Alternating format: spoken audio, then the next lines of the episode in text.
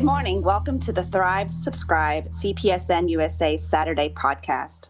My name is Ashley Branham, and I'm joined today with Joe Moose. It's a rare day because we get to record from the same location today. So, Joe, welcome. Hey, great to be here, Ashley.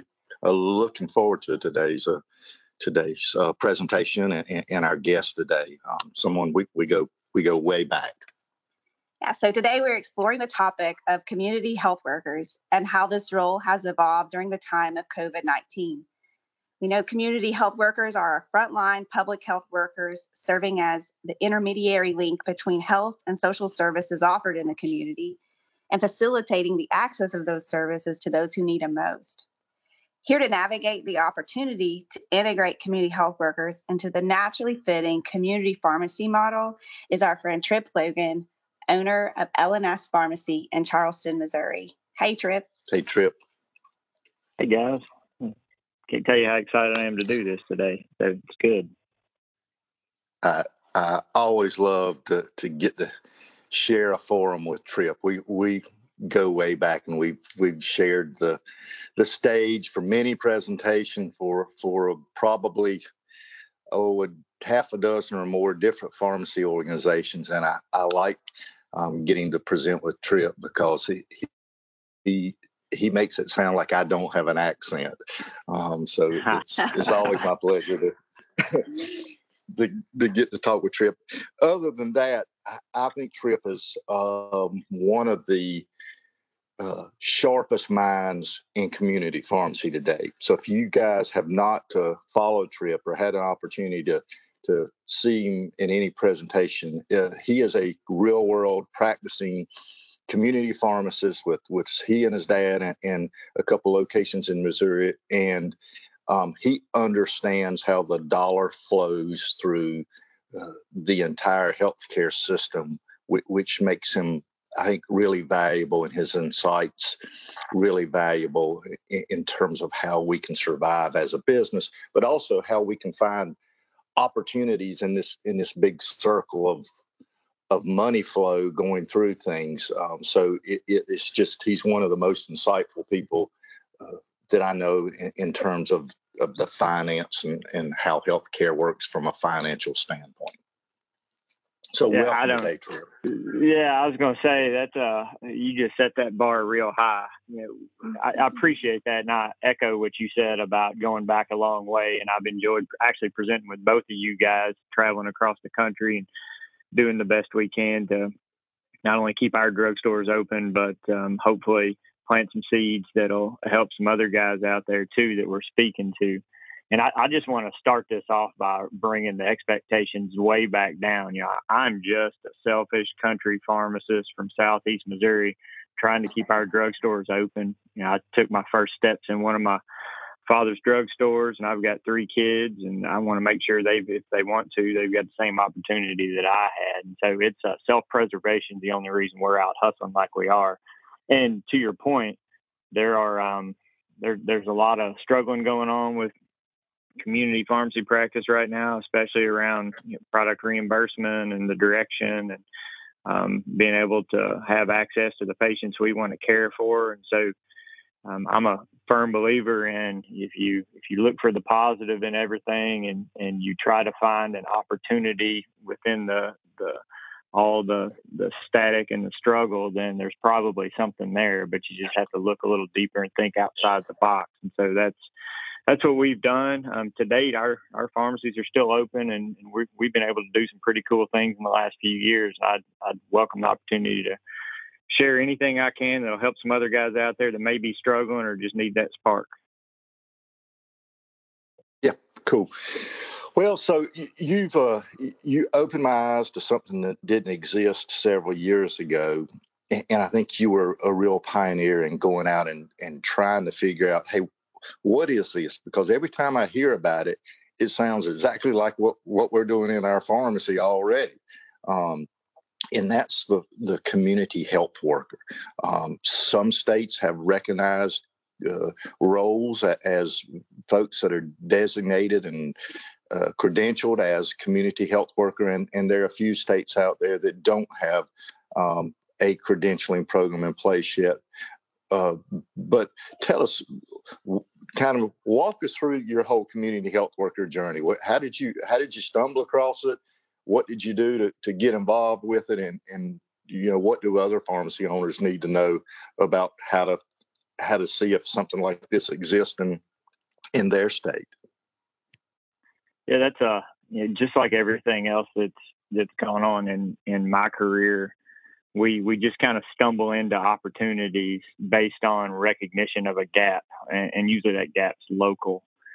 Um, I've for the last I don't know ten or twelve years, I've served um, locally on our local county public health department's board of directors, and um, I, I, was also serving on the board of a um, local um, uh, community service organization that had like um, domestic violence shelters and, and youth programs and, and, so on. And I kept seeing over um, a few years these, uh, and, and, mind you, I, I live in the, just north of Memphis, Tennessee, in the Mississippi River Delta. A lot of catfish, fried chicken, sweet tea, um, diabetes, hypertension, smoking. It's it's a pretty um, low, yeah, right. Well, you know, it's uh, it, it's definitely got its perks as well as far as that goes.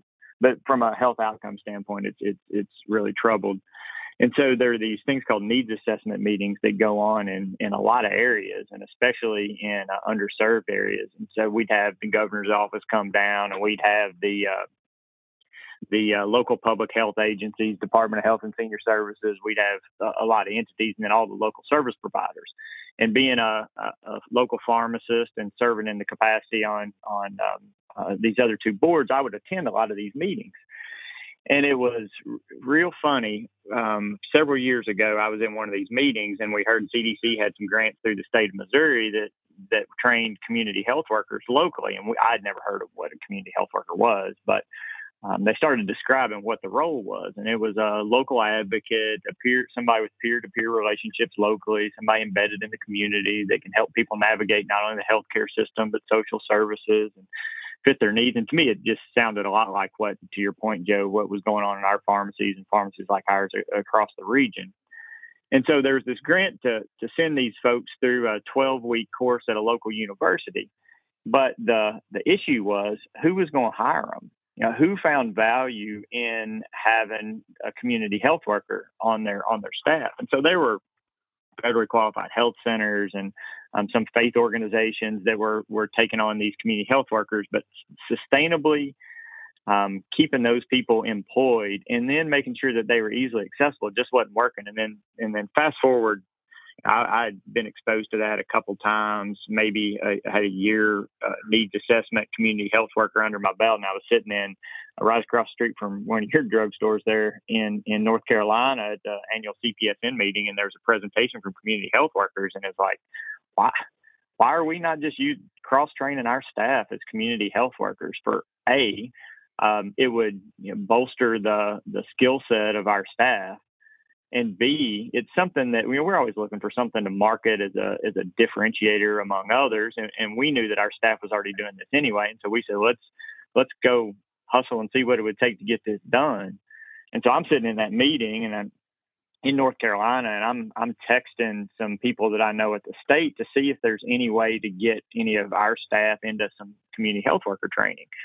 And so um, while I was sitting in that meeting, I, I got uh, a hold of the the people at the Missouri Department of Health and Senior Services who had access to some CDC money, and we got a, a essentially a scholarship for one of our actually, yeah, one at that point one of our staff members to go through the training.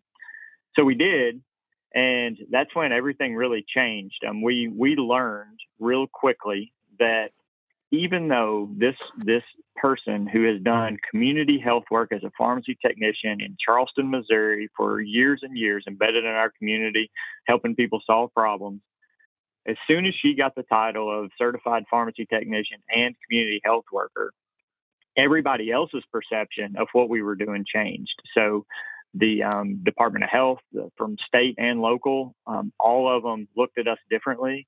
FQHCs looked at us differently um, opportunities started opening up to partner with these other agencies and to to um, utilize not only our technician resources, which I'm kind of air quoting now because really, I mean, these are these are just our it's our staff that happens to be trained up a little bit in social determinants of health and and locally driven services. They're experts in the area more or less, and they're easily accessible.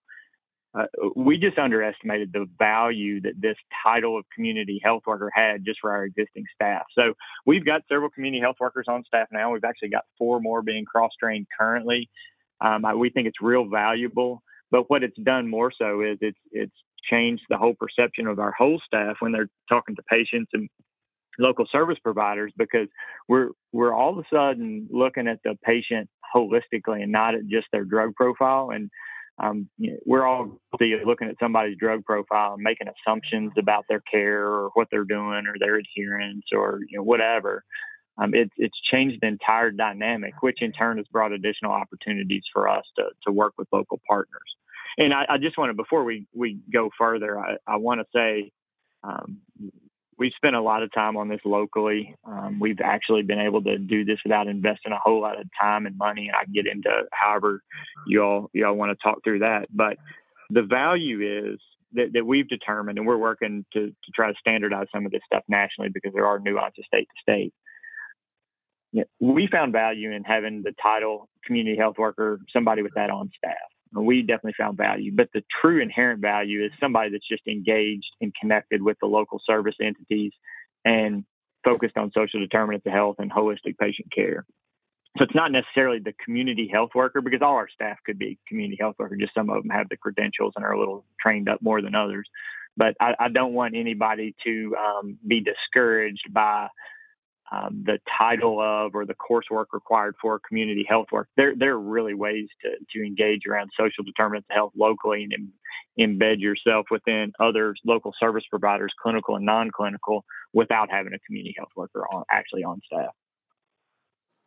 I think it, it really drives home the point of um, stepping outside of our head down realm of community pharmacy. We all know what a pharmacy technician does. We all know what our um, delivery driver is involved with day to day and how they, they observe social determinants of health. And then when you begin to re, you know, you title that role and, and that individual serving in that capacity to a, a more a recognized term um, with some training, of course, um, to those outside of the community pharmacy world. Eh, you know, it's like the light bulb goes off how we all can connect and work together. So I, I think that's a really neat example of just kind of coming together as a community. Maybe we we change up our roles, we we change a little bit about what we do, but it's not that much of an investment to to really create this model where we know how to communicate with each other and others in the community by just a simple title change. Yeah, I, uh, it's, you know, I think we, for so long, our metric of success was how many prescriptions do we fill in a day's time, and, and then when it got to be tough to to make money and you started losing money on some prescriptions here and there and you were sort of underwater and DIR came and all that, then our metric was how many prescriptions can we fill in a day and what is our, our gross profit per prescription? Um, it, you know, and if we, I think if we we do like you're talking and we back up and we we really say our metric is, you know, how many patients did we keep out of the hospital or how many hemoglobin A1Cs did we get below nine or, or how many patients did we get adherent to the correct regimen then the the other metrics will probably follow in suit, or at least that that's the hope. Or the hope is that we we open up a new pot, you know, of money to get to get paid a different way. Have you seen uh, this bringing any new opportunities to your pharmacy? Um, either new payment models, like you spoke of, of a grant there uh, to train them. Ha- have you seen it bring any any new payment models, or have you seen it bring you any any new business because of doing these type of activities? Absolutely, just um, game changer is really all I can say. And and I'll give you a little little background.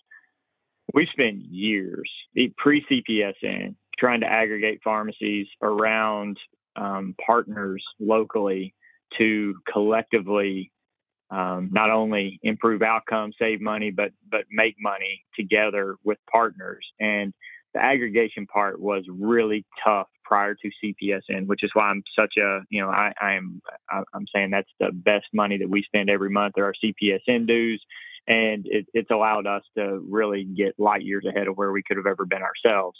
But through this process, the reason we were out hustling trying to find ways to to aggregate before is we realized early on that um, you know, the the way for us to make additional revenue was to partner with others outside of just pharmacy because even if our metrics are keeping people out of the hospital, well, we can't measure that ourselves. You know, how do you attribute that improvement in care to keep somebody out of the hospital to the pharmacy? Well, you, you, you just can't. And there are, you know, I've I've done some work at the Pharmacy Quality Alliance around um, uh, uh, quality metrics in the past, and attribution's tough anyway. But then when you're really trying to look at the pharmacist, the pharmacy engagement, and what that how that results in something that's um, quantifiable and reimbursable, it, it's really tough. And so we need partners out there. So our our strategy was and I, you know, I, I hesitate to get too far down like what we're currently doing because it is a journey and you're never going to get anywhere and take until you take that first step and just start moving. So I'm a, I'll, I'll back up and I'll tell you our strategy or just to uh, finish up the the evolution story from where we began. So when we when we um, contacted the Missouri Department of Health and Senior Services and, and our state association about helping us figure out how to get these health, community health workers going and and seeing what that looked like we our strategy was let's get a grant to help us pay for figuring this out. Because anybody that's listening to this and owns and operates a community pharmacy right now times are tough. Cash flow is tough. Um, there's not a lot of time or revenue additional um, to, to what you need for operating uh, you know your operation expenses and operating every day there's not a lot of money there to to go out and invest in a lot of things like this, or at least we didn't have it. So we were looking for grants to figure this out, and we we went out hustling and, and landed one. And it was a sizable grant that allowed us to really dig deep in what uh, a, um, a social determinant of health expert, in this case, a community health worker embedded in a pharmacy, can actually do. And we had to change it a few times, and and you know, bless the the CDC folks and the uh, Missouri Department of Health and Senior Services and Missouri Pharmacy Association because they allowed us to pivot a couple times on this because we found out some crazy stuff. And I know I'm not answering your question about money, but I'm gonna, I'm gonna get there. And, and I think this speaks to the value. So we started this, and when we, when we started, the only way we could get a grant for this was to go through the CDC's, I think it's 1815 program, that which was um, getting people into diabetes self management education, focusing on cardiovascular disease, diabetes, um, diabetes prevention. And so that's our goal was to use our delivery drivers to capture patients, capture people that usually weren't included in, in not only grants like these, but really weren't terribly engaged in the healthcare system that would benefit from these, you know, cardiovascular disease, diabetes uh, delivered services, right? So we're we're hustling trying to get that done, and about three weeks, maybe it might I don't even think it was a month into this grant, we we hit the brakes real hard. What we were finding was that our our outreach was resulting in um, uh, finding people that maybe we thought, well, we need to get you in a you you've got a diabetes diagnosis. Well, this person didn't have transportation and they couldn't afford their insulin. So the last thing we need to do is enroll them in a diabetes self-management class because they, you know, they, they can't get to their endocrinologist, much less primary care. And they also are struggling to afford the insulin, which means they're rationing that. Uh, we had a lot of problems to solve. You know, we had several with housing issues. Well, if you don't have a fully functioning refrigerator, how are we going to get diabetes classes are step 17? We're sitting here at like step two. So we called we we called a meeting and we said, look, we we have discovered that step 17 is diabetes self-management education. Step 10 is diabetes prevention. We're we're what we're highlighting here and what we're capturing is probably step one or two. Like we got to keep these people alive, get them stable, make sure that this is sustainable, their care is sustainable, and then get them into some some self-management.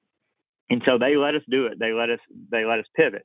So we did that for a while, and then our, our in the middle of this, we thought, you know, this there is a, a quite a value on what we're what we're discovering here because there are a lot of entities like you know Medicaid plans, Medicaid programs. There's a lot of money spent on care management out there, and we're this is exactly what we're we're able to do is um, target these you know unreachable patients or the the really hard to reach patients, and these are the ones that are costing all the money or should be in the system and currently aren't.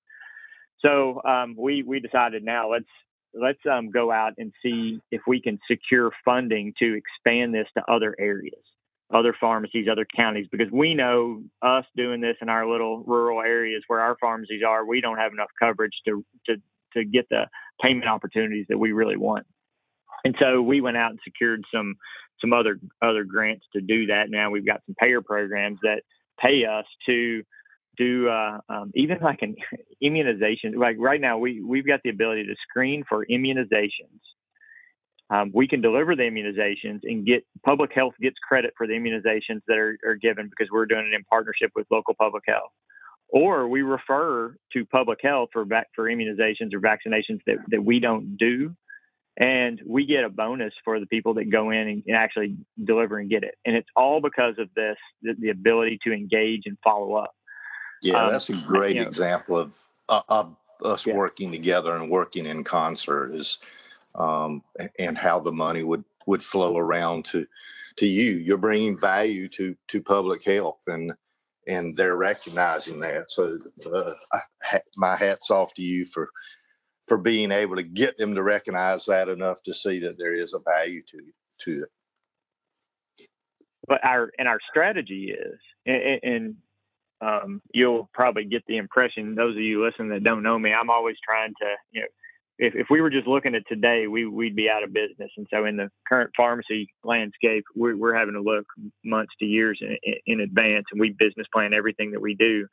But the strategy was, yeah, we can do this, but it should be a lot better if if all pharmacies in our region were doing the same thing. And so we're we um, we spent a lot of time trying to find funding for that. And so we've we've taken things like uh, Flip the Pharmacy application to, to help support this and really centered around continuing these services and expanding into 11 other counties other than ours. Um, we've uh, we've gone out to uh, uh, other uh, larger public health entities to highlight what we've been able to do and we've secured um, partnership payer programs with these other public health entities to do essentially the same, find out what metrics are important to them, and use our outreach and our follow up abilities to not only screen and assess and refer, but even deliver some of the services like uh, self monitoring blood pressure is one of them that we're doing in partnership with public health that we're, we're getting paid pretty, pretty well for. That's cool. So, Tripp, as we kind of look into the established program that you're at now and, and kind of the times of where we're at right now. It, it's a unprecedented time where um, resources may be limited or um, needs have changed dramatically. How are how are the community health workers um, functioning in the community now, and and and um, what kind of successes are you seeing with that role? That's a that's a, this is a, a good question because this is what's occupied most of my time in the last six months during the the pandemic. And you know, it's really easy to look at um, some of the things that we were doing. Like, for, I'll give you an example. We were working with public health, and we had just launched a program. They had a really amazing program through a lot of the county health departments and it, it was a, a, breast and cervical cancer screening program. And so we got a contract to screen people that met the, met the, the inclusion criteria for this grant, and then they would we would refer them to the county health departments, and the county health departments would do the cervical and uh, breast cancer screenings. And if the if for free, and if the the person qualified for the free screening, and they God forbid were were um, found to have uh, a cancer, then cancer was covered throughout the you know the the treatment and therapy were covered by this grant for the for that patient going through the system to, to the end. Uh, so you know I, what a great program. Well, we we launched it right about the time that um, that uh, everything shut down and the health departments and doing doing screenings they were shutting their doors a little bit and being a little more diligent. So this program kind of fell apart. And so it's easy to look at that from like my perspective and say, ah, man, that's just a shame because, you know, we had a, a, a contract and, and we had this opportunity and it was good for the community, good for our pharmacies, good for public health. But then you start looking at everybody else around you. We had delivery drivers that were going way out into the community. They were already used to, to doing assessments. Um, I, will give you an example. Uh, we were kind of getting down on, wow, how are we going to pivot here? And our um, our local director of our senior center, who's got the Meals on Wheels contract, called me, and this was early on in the pandemic. She said, "Hey, I need some help." She said, "I don't have." She said, "I deliver meals all over the county, and, and we run into our our delivery drivers run into the, the the Meals on Wheels drivers all the time." She said, "I don't know what I'm gonna do. Most of my I don't have a, a, a forehead thermometer. Most of my drivers are volunteers, and they're all in the high risk categories. What what are we gonna do?"